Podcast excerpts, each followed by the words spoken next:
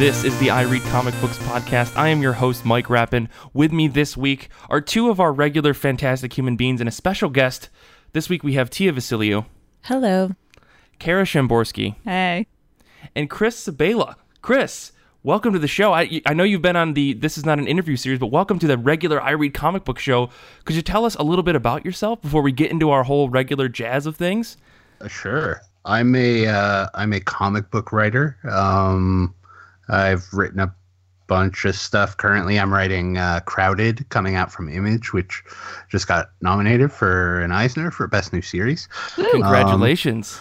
And I have two new books coming out uh, uh, next month. Uh, one's called uh, Trustfall from Aftershock with Chris Visions, and the other is Test uh, from Vault Comics with uh, um, Jen Hickman. And uh, when I'm not doing that, I'm being an idiot on the internet.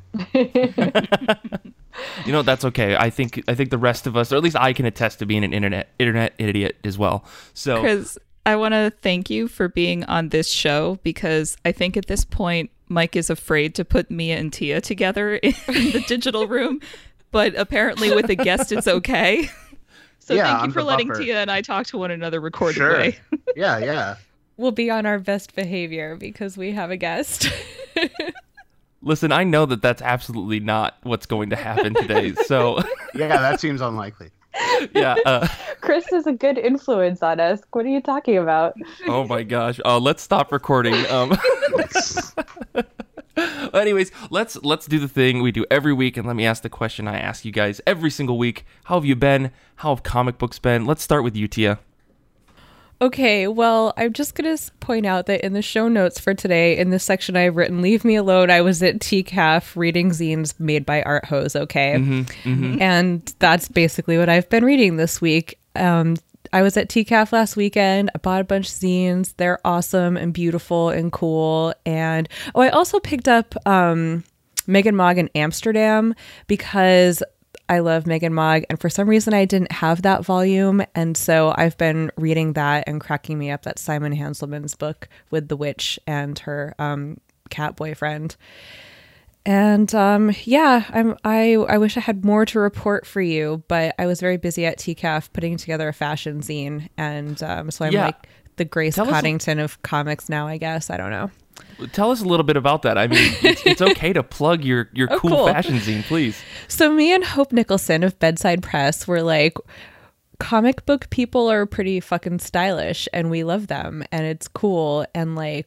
How can we document this? So we were we came up with this idea to do like a fashion magazine about people in comics and it's like not about the designs that they do for their characters although you know that certainly is part of it but it's more about like people's personal style especially at cons where everybody like tends to you know get a little more uh, into it in terms of like you know there's parties and you're like at your table or whatever so i don't know yeah we did You got a photography peacock. Yeah. yeah sure uh, we we hired a photographer um, paul hilliard who is amazing and we took a bunch of pictures and um, yeah so that'll be out when we're done putting it together That, I mean, you don't need to put a date on it. That's really exciting. I'm, I'm glad you got to do that because I it sounded like you guys had a blast from the little bits and pieces I think I've seen on the internet and in our in our Telegram chat and stuff. I mean, for our listeners who haven't been to TCAF, which is, oh, does it stand for the Toronto Comics Arts Festival? yeah Did I get it? Okay. Yes. So for our listeners who haven't been, can you describe the convention in brief? Because it's very different from mainstream comic conventions. Oh yes, yeah. There's no Marvel in DC. There's not even Image. There's no TV pe- like people. You're not getting autographs from celebrities unless you think um like cool indie creators and like famous manga creators like Junji Ito is there. That was cool. Um, you know, so like it's just a different crowd. It's like a little it's a little bit more like artsy and indie. It's in a library. It's a, in a library, which Right. I love. Which yeah, is that was the other piece I was Yeah. going to bring up. So, um, so yeah, the second issue of the zine that we're hoping to do, if this one works out, is probably going to be Eisner fashion. So, Chris, like, you know, you gotta. I don't know if you're if you're planning on going to the Eisner since you haven't um, your book nominated, but um, you know, if you'd like to be f- featured, we, talk to me after the show. We'll get you. In, we'll get you. An An editorial. exclusive. Yeah. Yeah. Oh yeah, no, there's not like yeah. Uh, I might put a shirt with a collar on, uh, Ooh. Wow. and maybe pants that aren't jeans. So uh, and maybe a tie. But that I mean, hey, I I was talking to um, a friend Ivan Salazar about how it would be fun to do like a Met Gala style arrivals at the Eisners. What color Sure. carpet? I mean, Anna Wintour already got the pink one. I know, we'll figure it out. Anyway, this was supposed to be about what I read this week, and the answer is, um, well, sorry guys. Some zines. It's okay. Yeah. That's all right. You know, you had a very busy weekend, and it sounds like it was productive, and that's all that we we can hope for in sometimes or in some cases. So, anyways, Kara, what about you? How have you been? How have comic books been? I'm delightful. Uh, it is it is raining are. in California. Oh, thank you, Tia. It is raining in California, and all the Californians hate it, and I love it. I've been the most obnoxious rainy week person ever. Everyone at my place of work who is a Californian hates me right now because I'm just like, guys, it's raining. It's raining a lot, and they're like, I know, I hate it. I'm like, no, no, no, this is good. The plants need it. I need it. This is wonderful for the whole planet. like they're over me because they keep complaining that it's cold. I'm like, you don't know what cold is until you've been in a polar vortex in Manhattan, and it's like, yeah. So, uh, in terms of comics, I'm the perfect segue from Tia because I read The Prince and the Dressmaker by Jen Wang. Yeah. which is an absolutely stunning graphic novel about a prince who wants to wear dresses and he finds this like avant-garde dressmaker who wants to be a designer and they spark up a friendship while she helps him look the way that he wants to look and the illustrations of the clothes in this graphic novel are so beautiful. Like I want to I want to this is one of those books that I want to like pass back in time to my younger self because um like I don't I don't know if fourth grade me would have appreciated this book, but like middle school, high school me for sure. But I, but I'm saying fourth grade because that's when I was convinced I was going to be a fashion designer, and so I have all these like lined notebooks full of all of these clothes that I wa- I was drawing all the time. So this this book reminded me heavily of that moment in my own life, and I was like, yes, this speaks to me. So when Tia was talking about the the fashion shoot that she and Hope were doing, and all how the people who go to comic conventions do have an opportunity to express themselves style wise in a way that you might not in the normal world. I was like, ah, yes, this book. We have all been about fashion at this moment in time. Mm-hmm. So, yeah, I, I really loved it. I love the colors. I love the storytelling. I I I did tear up towards the end out of joy. It is a wonderful book, and if you love fashion or just like if you love good storytelling and storytelling about gender fluidity, I highly recommend. Yeah, it was a it's like a it's like a Disney story that is about something that's a very I think hard topic for some people to to understand and it's such a solid comic from beginning to end. I just yeah, I love that. That was that was a book that really blew me away when I read it. Mm-hmm. Uh, well, Chris, what about you? What have how have you been? How have comic books been? I know you first time on the the full show. I mean, I guess how have you been in general? Uh, Especially with the Eisner nomination. That's got to be exciting. Yeah. Uh, no, I've been good. I've just been kind of digging out, uh, um, you know, trying to get work done and not being hugely successful at it. It's a weird year for me. So, um, Gotcha. yeah, I'm just kind of, uh, I don't know, um, enjoying uh, life with a dog mostly. hmm Uh, yeah, that's that's kind of uh, my scene, uh, I guess. I don't know. Yeah, um, it's been a weird year, um, but I'm okay, and uh, yeah, I'm excited about the Eisners. Um, I'm sure we won't win, but it's cool. Uh, I, I feel like it's best to just go in with low, low expectations and You sound like one of those. You sound like one of those Hollywood people who, when they talk about the, it, I'm thinking specifically of Tropic Thunder, where Ben Stiller's talking about, like, oh, like, oh, to even be to even be nominated for an Oscar, and the the villain is like, you were nominated, and he's like, no, but like to be nominated itself would be wonderful. You see, you sound like that.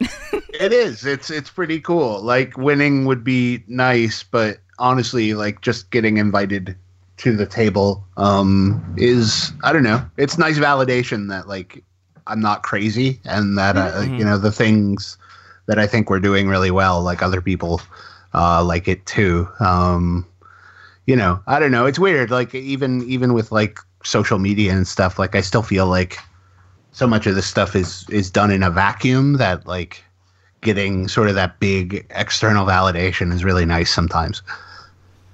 Yeah, man. I mean, congrats. That's it's it's honestly like a huge honor. I, and the the book is solid.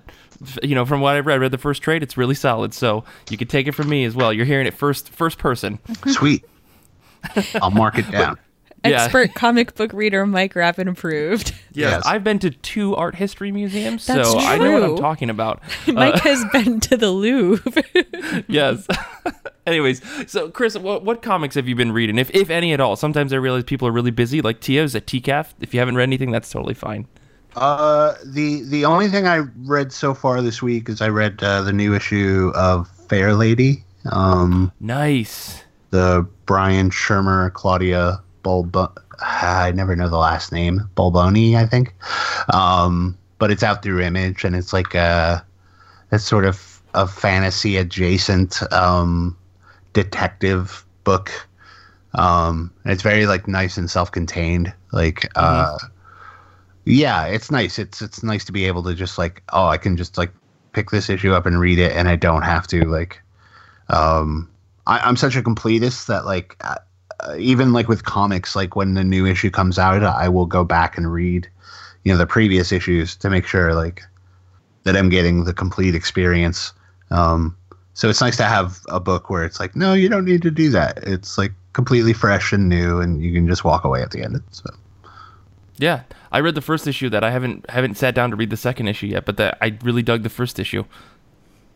Yeah, I, uh, I, you know, I've known Brian for a while, um, and normally, like, fantasy stuff is not my bag at all. It's my least favorite genre, um, but, uh, but yeah, he, he's he's a good enough, like, he's good at what he does, so he, he even makes me give a shit. So Gotcha. Well, cool, man. I I'm I will have to check out that second issue then.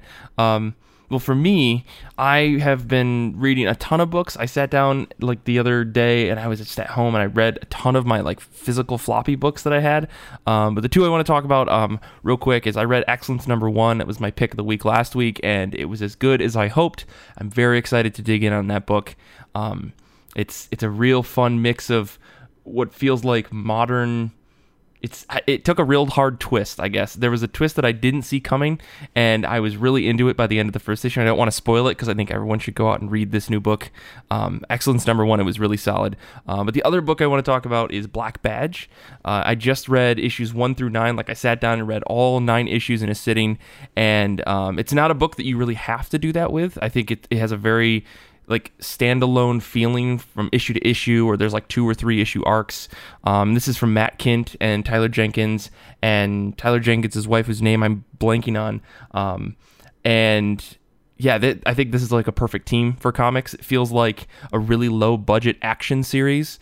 Um, from like beginning to end there's like all these characters that are super lovable and just in the last four or five issues they've kind of opened up the world beyond just the main black badge characters. And for those who don't know who this what this book is imagine if the boy scouts had like an ultra elite version of their group where you they were basically wet works like assassins and demolition experts and they went out across the world pretending to be boy scouts but it turns out that they were actually on like this super secret mission for the government or for some unknown entity and as the story has unfolded things aren't maybe as they seem from the beginning um, and in the last couple of issues, we've met these other teams. There's like a team of psychics. There's like the Girl Scout team, who are like a team of uh, uh they sell quote unquote cookies, which are actually just bricks of C4.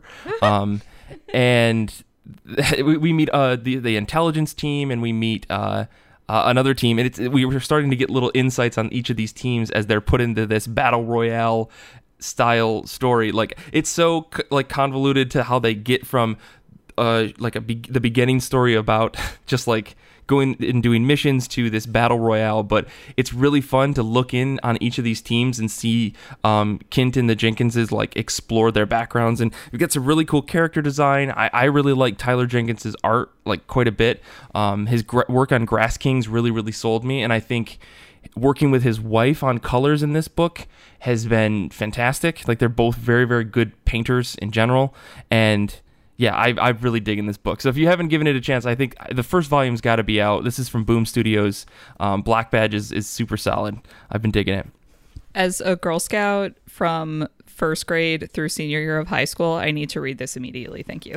I, I think you would enjoy it. I mean, the like the Girl Scout bit of it isn't like a pr- major major focus of the story yet. My brother was in Scouts too. I, yeah, I, think, know the deal. I think you'll like it.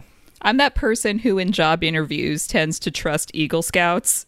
like I see, like if see. you're if, if if I'm interviewing you for a job and you were a scout for a prolonged period of time and like like you don't even have to have the award cuz like I never got my gold award for Girl Scouts.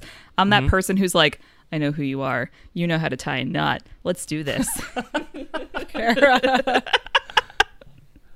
I know that was like the beginning of a of an adult manga that I think I have read once. okay. I'm sorry. That was I just I I forget how this came I Okay. Moving on. to be fair, it's come up exactly one time in an interview, but I did I hire see. that person. Oh, Right. yeah. Did HR get involved immediately afterwards? Oh goodness. Um, Please move on. and here we go, Mike. yeah. Well, let's. Uh, I'm just gonna move on. I'm gonna say let's talk about comics that we are excited for this upcoming week.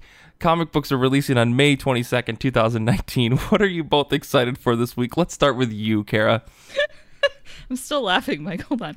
I know, I know, so Okay, am I. so so so I picked Mary Shelley Monster Hunter number two from Aftershock Comics because of the title, but Mm-hmm. and I I forget where I read this article, but I recently read something that was contextualizing Mary Shelley's Frankenstein in uh, in terms of what was the common thought happening contemporaneously.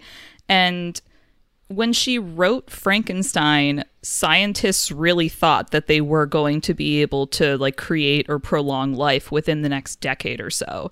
So when she wrote the story of Dr. Frankenstein like creating like reanimating this corpse, scientists were really convinced that they were only a few years away from that reality. So like just imagine this book coming out and people being like yes this will definitely happen. Like now we look back on it and we're like oh monster story but they thought that was going to be life or Huh.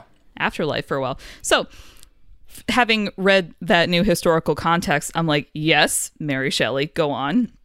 And when I was looking at the solicits for the first two issues of this series, I got like kind of mad at the solicit for the first one because it talks about how like people have been wondering for for decades, for centuries, how a 19-year-old girl could have come up with this horrific monster. Well, it's answered now in this comic which is a memoir of her fighting monsters. And I was like, "Wait a minute. Okay.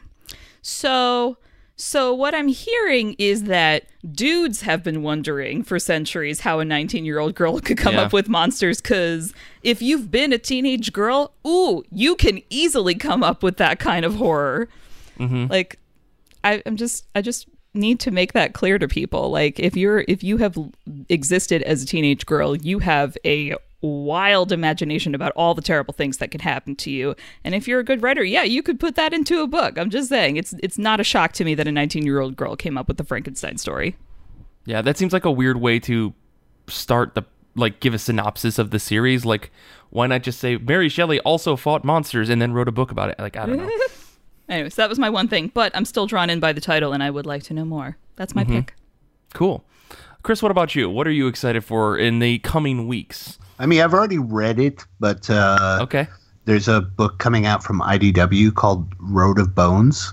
Um, Okay. and it's a five issue like historical horror book um, and it's uh, it all takes place sort of in the uh, soviet gulags um, yeah it's really messed up um, like I don't want to give too much away, but like there's definitely um weird like sort of uh, uh well one it's prison stuff which is like frightening enough um mm-hmm. and it's like prison in the middle of nowhere like in the middle of Siberia and it's about a prison break out of this prison um but there's also like weird folklore monsters and uh like I know where the story goes, and it gets like even more messed up uh, than it is in the first issue. But uh, I just in terms of like recommending it to other people, I'd say uh, everybody should should check that out if you're into that stuff. Like if you like right. Ravenous, like it's sort of a less funny Ravenous, I guess. Who's the creative team? Uh, it's uh, Rich Douek and uh, Alex McCormick and I can't remember the colorist or letterer's name right now because I'm terrible. But okay. Uh, but yeah, that comes out. Um, yeah, I don't know. I just kind of uh, uh, I'm bad at like knowing what's coming out, even of like my own stuff lately. I'm just like, that's all right. Oh right, no, that's the happening. Same way. Yeah. That's yeah, totally fine. I have no I have no concept of of like when stuff comes out because you're yeah like especially if you're reading it or you know kind of because your friend sends it to you or like for work or whatever it's a, it's a challenge to remember what day it is. Yeah yeah it all mm-hmm. blurs. Yeah. On that topic i actually have not already read this book that i'm recommending for my pick, which I usually have also. Um, but I started reading Middle West when it first came out, the um, Skottie Young and Jorge Corona book from Image, and it actually was like kind of traumatizing for me. It was like a it was traumatizing for me in a really specific way. And I was like, oh, I don't think I can read this because it's just going to upset me. But everyone's talking about how wonderful this book is. And so now I feel like I should like power through. And so the trade is out next week. So I'm going to like, I'm going to be brave and I'm going to read it because it has like the DNA of all the stuff that I like, like um, Return to Oz and Miyazaki and like uh, that sort of uh, kind of childhood fan dark fantasy adventure vibe mm-hmm. and i really dig that so i'm just gonna like push past the like yelly stepfather thing and and go for it Gotcha. Yeah, I, I feel like I've, I know I've seen this on the shelf. I, I don't know anything about this book. Like I don't know what it's about. All I know is that Skottie Young was on it, and I was kind of just waiting for trade to hear what people heard about or said about it. well, everyone loves it, and it's out next week in trade. So there you go. I mean, yeah, that sounds like a perfect opportunity for me to check in on it. Um, cool. Well, for me this week, I'm excited for Runaways number 21. This is Rainbow Rowell and on I'm gonna I'm gonna butcher this, but Andres Genolet probably, and this is uh you know just a continuation of the Runaway story for folks that have been you know in love with Runaways for forever, like I have. I think that Rainbow Rowell has been doing a fantastic job with this series. I know I've said it since issue one, and this book really makes me feel a lot of things a lot of the time, every time.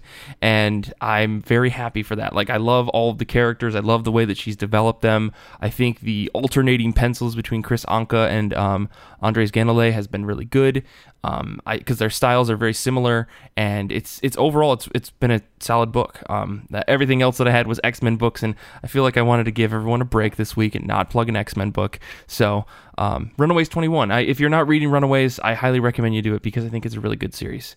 Uh, even if you just jump on with this new run, I think that Rainbow Rowell does a good job of summing up what's happened in the past with some of these characters pretty well. There are some moments where I think, like, if you didn't read Vision, you're going to miss out on some of the Victor Mancha stuff that happened. But on the whole, um, it's it's a very good book, and I think all the characters are just as easy enough like you can fall in love with them just as easy as you did in the first series so yeah runaways 21 Mike. Yeah. Uh, first of all, I'm so proud of you for finding a non-X title to plug. And yeah. but but tangentially off that, one of my nerdy coworkers came up to me the other day and he was like, "Hey, are you following X-Men?" And I was like, if by following X Men, do you mean listening to Mike Rappin of the IRCB podcast explain what's happening? Because I feel like that's the only way that I'll understand it. Then yes, mm-hmm. I am following it.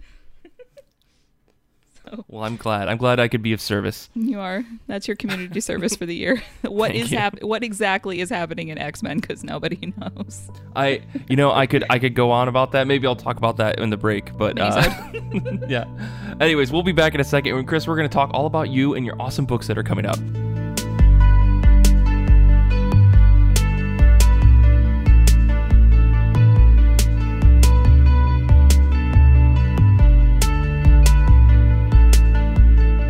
For our show this week, we are talking with Chris Sebela. He is a comic book creator and creator of multiple books. Chris, what's going on with you, man? I know you've got some books coming out pretty soon. Um, Tia, I know you've got a whole list of questions. Let's just dive right into this thing. Let's talk about you and what's going on with your world. Okay. I, Um, I want to talk about the most beautiful dog in the entire world, All right. also known as Chris's dog Zola, who is perfect in every way. That's true. How did you guys meet? So I'm I'm I'm legal. Uh, uh, technically, according to my lease, I'm not allowed to have dogs. Um, and the last time I I asked about getting a dog, my landlord said no. Um, but for some reason, she allowed my next door neighbor to get a dog. Or my next door neighbor just got a dog and was like, oh, "Fuck it, I'm gonna get a dog." Uh, and this is the worst dog in the world. Like this dog, it's because she's a terrible owner. But basically, like she, whenever she lets a dog out, it just goes out and barks and barks and barks um, until she lets it in. And it was like the dog woke me up one Saturday um, morning because I sleep in late, and you know I was like, you know what? Like if I'm gonna get woken up by a dog, I'm gonna get my own damn dog. Like, um, and immediately like that morning, I like. I knew I couldn't go through the uh, through the Humane Society because they call your landlord to check. So I just went on Craigslist and I was like looking for dogs, and she was like on the first page, maybe the second page, but like you know there was a photo of her and I saw it and I was like this dog looks amazing. Um, so I like That's immedi- awesome. I immediately emailed them and like we met on on Monday. They had me come over and meet her, and like it went really well. And then they were like, "Well, we have several other people, um, so we'll let you know in the next week." And I was like, "Okay." And as I was pulling up to my house from driving back from their place, I had an email, and they were like, "We talked about it, and we we decided you should have her." Um, I mean, you Do you- guys seem oh. like best friends. yeah, no, we totally are. Uh, you know, it's like I've been wanting a dog for ever. Um, and I've just like never been in the right situation. And so, yeah, I was finally just like, you know what? Like the worst they can do is kick me out. Um, and if they do, then I at least have a dog to commiserate with. Um, right. but yeah, like I just like I've been pining, you know, over dogs for so long that like I just feel like I built up a lot of good karma, and so uh, fate rewarded me with like the best dog ever. It's really sweet to see. Um, I don't know. Everyone needs to follow Chris on Twitter. We'll we'll plug your Twitter handle at the end, but um, that's where you can follow the adventures of Chris and Zola. I feel like you need to be like make a zine of your adventures or something, just so we can like have it for posterity because it's so pure. Uh, yeah, no, I mean I've already I figured I have to at some point because I made a zine about all the dogs I would photograph outside of coffee shops before I had a dog. So this feels like the perfect response. It's true. It's like the, a happy ending to the to the series. Yeah, yeah, um, yeah. No, we still have to go on like an actual adventure though. Like most of our adventures are just like walking around the neighborhood and trying to keep her from eating small animals. Oh, well, you know, I'm sure the small animals really appreciate that. Yeah, you got to start small with your adventures, anyways, right? Level one characters eventually move up to higher levels and yeah, D and D. but even even just for like neighborhood walks, like she's already met like I live in a weird neighborhood, I guess, like because she's met so many chickens, um, some geese, um, two goats, uh, and uh, and some uh, some ducks. I, I think they aren't geese; they were ducks. I don't know. Um, yeah, we have a lot of people who keep uh, chickens and other various animals in my neighborhood. So, Wowzer, that's cool. How did So, those yeah. meetings go? uh, you know, pretty good. Uh, she she gets rowdy and she will like when it's chickens and stuff, she will like sort of lunge at their fence, uh, just to get them moving, I guess. Um, the goats, she is way more intimidated by because they're bigger than her. Um, so yeah, she's you know she she likes other animals. She's just confused by. Um, she hates squirrels though. Like I mean, squirrels are fuckers, yeah, no, and, and squirrels like are like actively taunting her now. right? There's like a network. Squirrels and crows, like she crows mostly because she doesn't understand how birds work. Um, that I think it makes her hate them, or at least like want to get up close and figure it out. right. Well, if she ate one, she might be able to understand. Sure. Jeez. Adapt their powers. Yeah. um to segue dog talk into comic talk, there was a um there's a scene in Crowded where they realize that the dog they've kind of adopted is microchipped and this is a problem. Um I won't be like super specific about th- if people are spoiler sensitive but um and i thought to myself oh my god what are they going to do to this fucking dog wait no it's okay it's chris chris will not harm a dog in his comic Yeah, no, that's like the one thing you can. I, I constantly put dogs in my comics, but yeah, I will never. Uh, I'm not here for that. So, uh, like, I'll hurt people all day long. Cause, Sure, Sure, yeah. yeah Because who gives a shit? But, uh, but yeah, not a dog. Unless it was Oh. like uh one of those really bad dogs, like Hitler's dog or something. It's not his fault that he's Hitler's dog. There's no bad dogs. I don't know. That dog might have been into it. Who knows?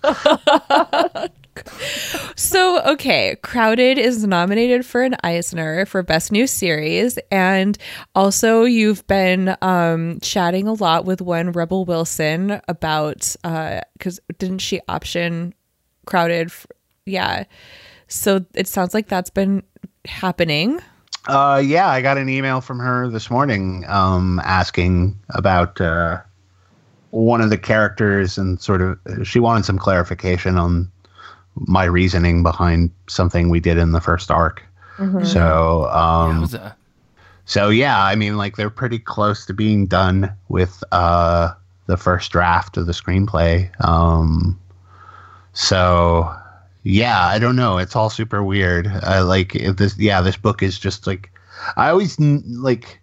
I don't know. Like I- I'm rarely ever like super confident about my stuff, but like I always knew that like Crowded was really good and that it would like I just like you know it was like the one thing I felt like okay I can be arrogant about this because like just look at it this is a really good book um I remember talking about it with you at, um, in our this is not an interview. I mean, it's such a tight concept. If for people who haven't seen it or haven't heard the other interview, do you want to just like give the elevator pitch for it? yeah it's uh so it takes place what I call 10 minutes in the future and it's basically our world except more uh so like everybody kind of works for apps um you know everybody's like driving for Uber and Lyft and doing like six other things Um, but one of the other uh, big popular apps is called Reaper, and it's basically a Kickstarter for assassinations. Um, so uh, if if you know uh, your ex is pissing you off, um, or you know the barista at Starbucks keeps misspelling your name, and you just can't stand it anymore, you can open a campaign on them, and as long as somebody gives money, um, then somebody can go out and kill that person and collect uh, whatever's been raised. So, our story is about a woman named Charlie who wakes up one morning, has a, a Reaper campaign open on her, and it's already at a million dollars, and she has no idea why. So, she hires uh, the lowest rated bodyguard on our Uber for Bodyguard app. Uh, her name is Vita, and they basically go on the run for the next 30 days uh, while everybody is trying to kill them and collect the money. And they're trying to figure out exactly why this is happening. So it's a futuristic ish uh, buddy comedy. I knew that it was kind of a dystopia when Supernatural was still on. In, like there's a there's a part where someone's looking at Charlie's uh, DVR and I'm like, oh my god, Supernatural is still on. Like no good can come of this world. But you could say that about now. Like, how did Supernatural a show that was supposed to run for five seasons. How is it at 15? I think It's this is out- the last season. I mean, not to get too No, I know, but the I'm just that for saying, 10 like, Ti- seasons. like Tia's right. If they've if they've come like if they've outpaced themselves by two thirds already, who's really to stop them? Like, I know they said this is the last season, but is it? They could just keep going. Good. That's basically what they've been doing. Um, But I feel like the book in general takes like a really cynical view of like crowdfunding and crowdsourcing. Um, but then it also kind of balances that because, um, particularly with this Reaper app, it's a, also a way to like, I guess, take back checks and balances towards like political figures.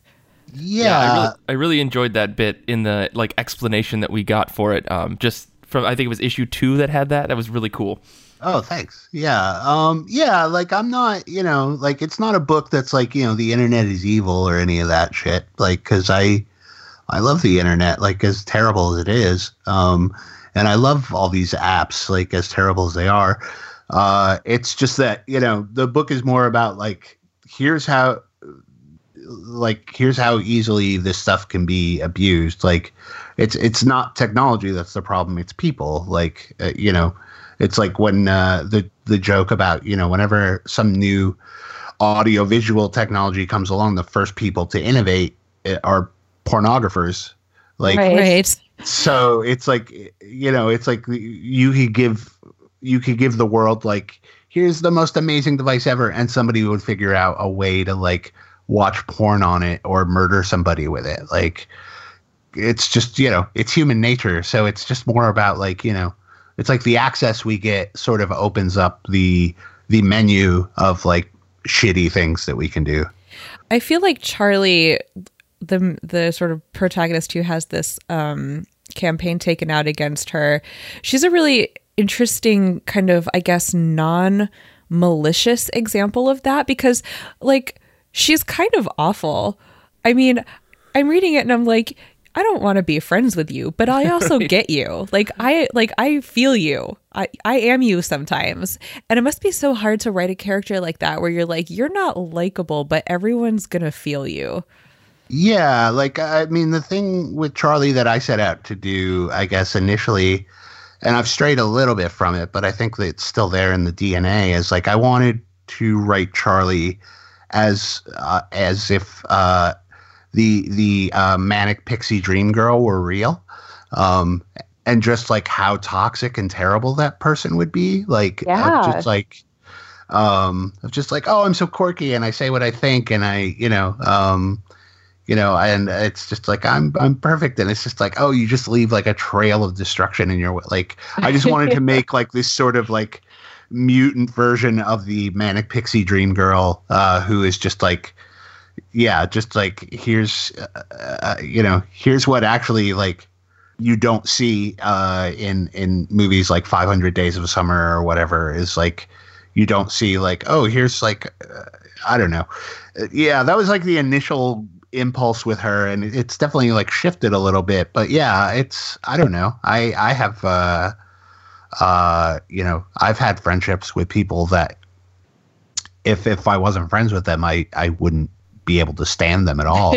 Right. um, so so yeah i don't know. It's it's yeah it's it's fun just sort of giving into like the, the she's just at times she's just like pure id. She just kind of does whatever she likes and and it's uh, you know like the the the big problem with the book initially was like you know I wasn't sure who was the hero if it was if it was uh, Charlie or Vita and then I realized like it's it's not an either like it has to be both of them. Like the book would fall apart if it was just focused on one of them. Like it's the two you know it's Vita being like a constant grump um yeah. that Mhm. like really balances out uh Charlie being like a constant pain in the ass and it's a lot of fun. I mean, the the back and forth between the two of them super works.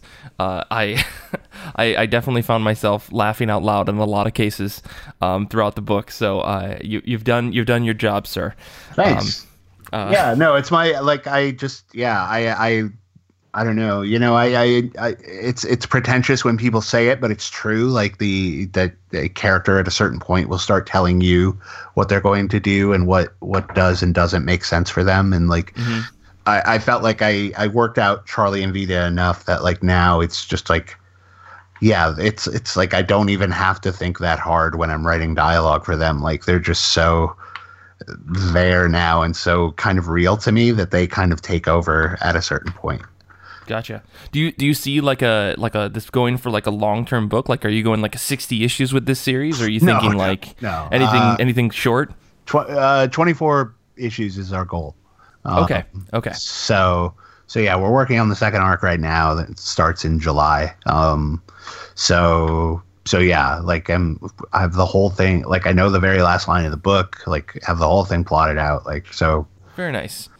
so yeah, uh, and that was like one of the things was like putting that like 30 day timetable right at the beginning of the campaign is like cool. Like now this book can't go on forever. Like we have to like, you know, 30 days is going to show up sooner than later. So we have to Right. get to an ending. I like books that have endings. I don't understand how people can get invested in like Invincible, Walking Dead, kind of like, you know, 100 billion ongoing. I just, I don't know. My maybe because I have such a an obsessive attention span, like I, I and things that are self-contained, I can kind of go back and comb through them. Whereas if they start to spill out, then it's just like I don't know. I I appreciate a good ending. Let's not recommend Supernatural to you then. Exactly. That's why I'm like, it's my hell. yeah, no, I always like to, you know, know where a story is going to go before I start writing it. Like, I don't want to, um, because I feel like, yeah, there's definitely, there's there's to be filler in a lot of that stuff. You know, even like like a show like Lost, which I I still love and will still defend. Like, still had a lot of sag where you know it's like, oh, we have to fill up 24 episodes a year. I guess we're to give like we'll waste some time over here like i feel like it's better if you're if you know where you're going and what you have to do then there's less chance of you like wasting any of that real estate. Like because suddenly it's like oh crap i only have 24 issues so i have to make every bit of it count. With a book like Crowded that that is getting a lot of attention from various corners, does it sort of draw all of your focus or do you start to kind of like feel like it's too much uh kind of too much in your brain and you want to move on to other things? Is it like your favorite child or do you do you keep a lot of it? uh I mean, it's definitely one of my preferred children. Yes, um, like it's it's the kid I have the most fun with. Um, you know, there there are other books that like affect me. You know, like I'm we're, we're wrapping up the third and final arc of Heartthrob right now, and like Oh That- yay! That book, you know, uh, is a favorite, but on, you know, that's like a kid that like I can sit down and kind of get deep with.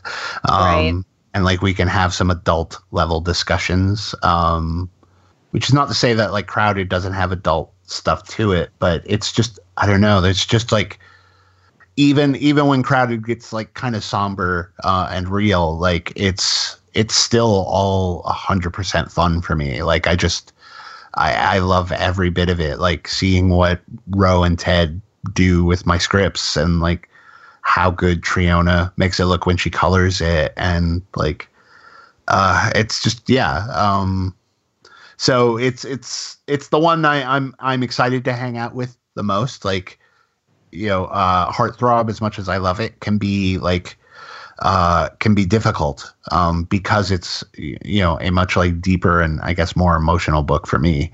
Um, it's you know uh, hanging out with it is is a lot more uh, fraught with uh, uh, wobbly wobbly feelings, whereas Crowded Yeah. is like I always know I'm gonna have a good time.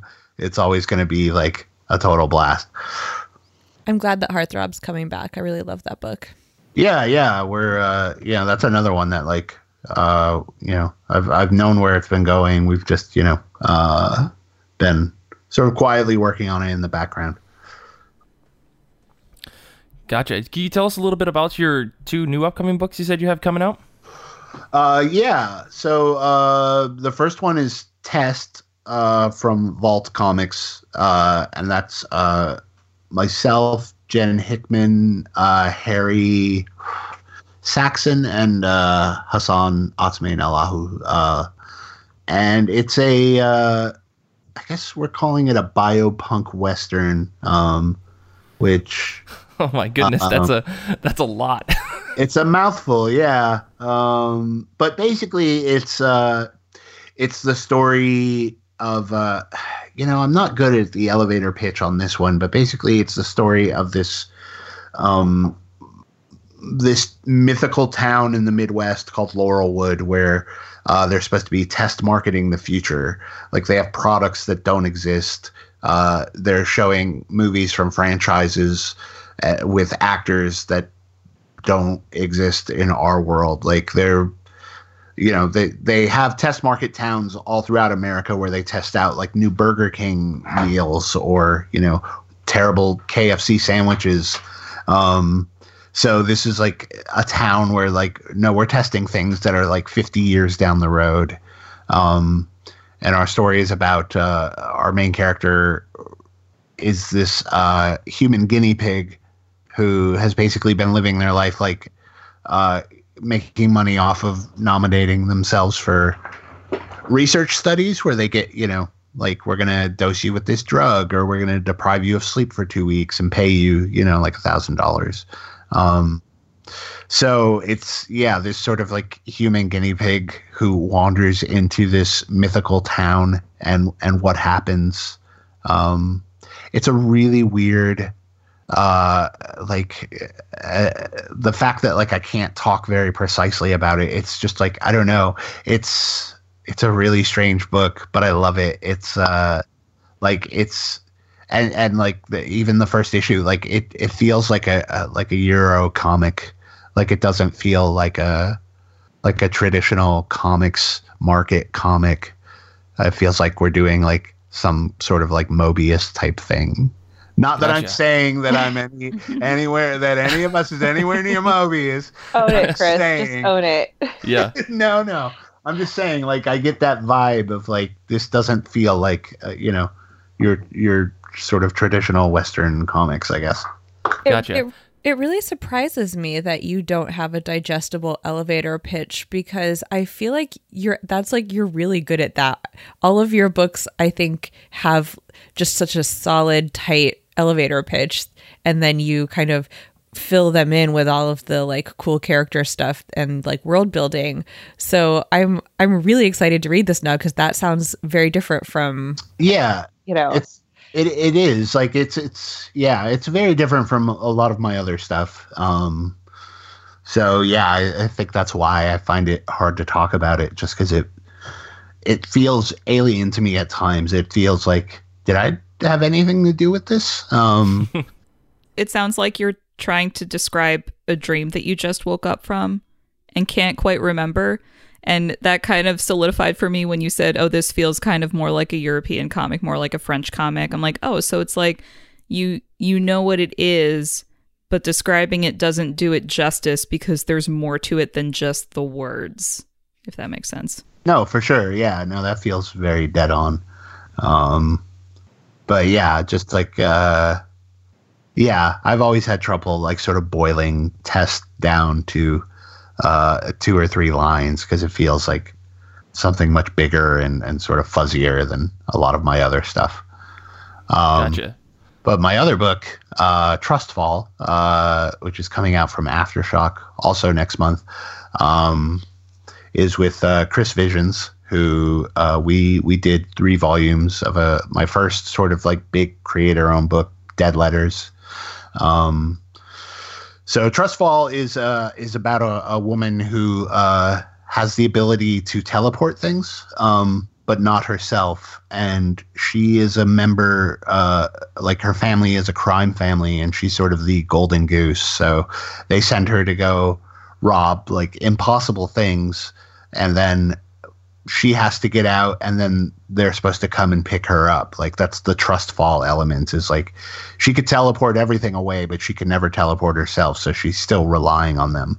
Um, and basically it's about what happens when, when her family isn't there to catch her and she starts to discover like that her life is, is nothing like what she thought it was. Um, it's just sort of like a lean five issue like revenge uh, story, um, but with like yeah, with like teleportation powers. Um, cool. Yeah, yeah, it's just like sort of like cool and fun, and I don't know. It's it's it's one of the things that like it, it got deeper than I thought it would. Uh, I just thought like, well, here's a cool concept, and then the more I got into it, the more sort of emotional it became. But like at its heart, it's like, you know, I'm very inspired by like the movie Firestarter with Drew Barrymore. okay. Uh, so just like like destruction um, of just like here's the one person in the world who can do this thing, and like what would they do if you really piss them off? Hmm. Interesting. That's I, I. Would you say that like I guess I was going to ask this when you were talking about test. Would you say that a publisher like Vault kind of lends to doing weirder books like like that? Um, I mean, Yeah. it sounds like something like Trustfall is like seems like more in the realm of the type of books that Aftershock puts out. Like, are those publishers influencing the types of stories that you're writing? Um, no, it's more of like a who you know, like I'm working on these stories regardless, and it just becomes a case of like who I think uh would have a better uh would would sort of get it more and and Gotcha. Vault like when I sent tests to Vault, like they got it right away and uh, on a on a level that was like okay, cool, I can like like they understand what I'm going for here. Um, which you know, as I've been repeating, is like hard for me to put into words what I'm going for here. But like, I felt like they understood on a on a an intrinsic level. So, and it's been you know since working with them, it's like proved true every step of the way. Is like they they get it and they're working to help make it become a real thing. Uh, whereas like Aftershock, you know, I did my book Cold War with them, um, which was also just like a sort of like big concept uh, sci-fi sort of uh, uh, mayhem book. So like that that went so well with them that I felt like something else sort of in that same ballpark uh, w- would be a good fit. And like I pitched them that book like uh, over a table at like New York Comic Con, um, Oh wow. like in the middle of like a crowded lunchroom. So, uh, so yeah, it was just like you know something you you kind of get a feel after a while of like what feels right where. So I um I know that you have two headed press where you do a lot of your like zines and indie stuff and you were talking recently about doing kind of a pivot with it and creating um, a pilot program aka definitely not chris's proto cult Right. and I was just wondering if you could tell us more about that, or if are you is all of your attention focused on these books with um, bigger publishers now, or do you have any indie books or zines that you're besides your Chris and Zola Forever uh, that you're working on? Yeah, no, I have uh I have like two more zines uh that like I want to do. I'm just trying to find the time to and and at least on one of them I want to collaborate with an artist to sort of illustrate it because it's much more text driven. I don't have a ton of like visual accompaniment to go with it like some of my other stuff. Um but uh so yeah, I have like a couple, and I have like one huge project that I want to do that I've been wanting to do. I think for the last twenty years now. Um, so I'm gonna get to that soon. But but the the mentor pilot program thing was just like, um, I don't know. I feel like there's uh there's always been like this weird gulf um, between like wanting to break into comics and being in comics and there's like there's nobody ever really sits down and says like okay here's what you can expect or like here's what you should work on um i don't know and I just feel like it's it would be useful uh, to a lot of people. Um, and I've been inspired by like my friend Robert Wilson um, at Emerald City every year now. He does these uh, new creator breakfasts where he will invite uh, you know creators who don't have anything out who are just trying to break in and he you know does a breakfast with them and basically talks to them about industry stuff and uh, like Jen Bartel announced her mentorship thing for FlameCon. Um, so I was like, that's like I wanna I wanna do something like that. Um, and you know, I took part in uh, DC's uh, writer workshop thinger. Um, and you know, like not to say that like what Scott Snyder did in that was easy, but it at least like it gave me a framework to sort of be like, oh, I can sort of do that on a much smaller scale. Um, and you right. know, ideally, like I don't know, I just want to like if people have questions or you know people want uh, just a bit of a helping hand like i know how impossible this industry can look from the outside um or you know any any creative industry like it's like how the how the fuck do i get in there and it's like not that i'm saying like oh i'll i'll totally teach you the keys to become a comic superstar right. um because i certainly don't know how to be a superstar but uh like at least I can be like, okay, well here's you know, here's what I know, and maybe you'll find this useful. And if you don't, then like, you know, there's worse ways to spend your time, I guess, than listening to somebody who sort of knows what they're doing. I mean, well, it sounds you like seem like you're doing fine. yeah, I mean. Yeah, I mean, I'm not like you know, I'm not like a huge comic superstar, but like I feel like I've I've carved out my spot, and you know that I've I've found uh, I've found you know my audience, and I've found a, a, place that like where publishers are receptive to the stories that I want to tell. So, you know, it's like I'm not I'm not buying a mansion, but I'm I'm not starving either. So, mm-hmm. you know, it's like this is all I could have hoped for as a kid when I dreamed about being a writer is like well, I could still like, you know, keep the lights on and play video games. So it's not all bad. Living the dream. right. Yeah. Right. I was talking about this recently with someone how I'm I'm like someone that I know from high school and and I was like, okay, I'm basically a teenager with like a job and some savings and you know, but I'm not an adult by any stretch in terms of like, you know, what I do with my days on a like you know minute to minute basis. Like i don't i don't do you know i read comic books all day. That's what i do. And and i like play around. I don't i don't you know yeah.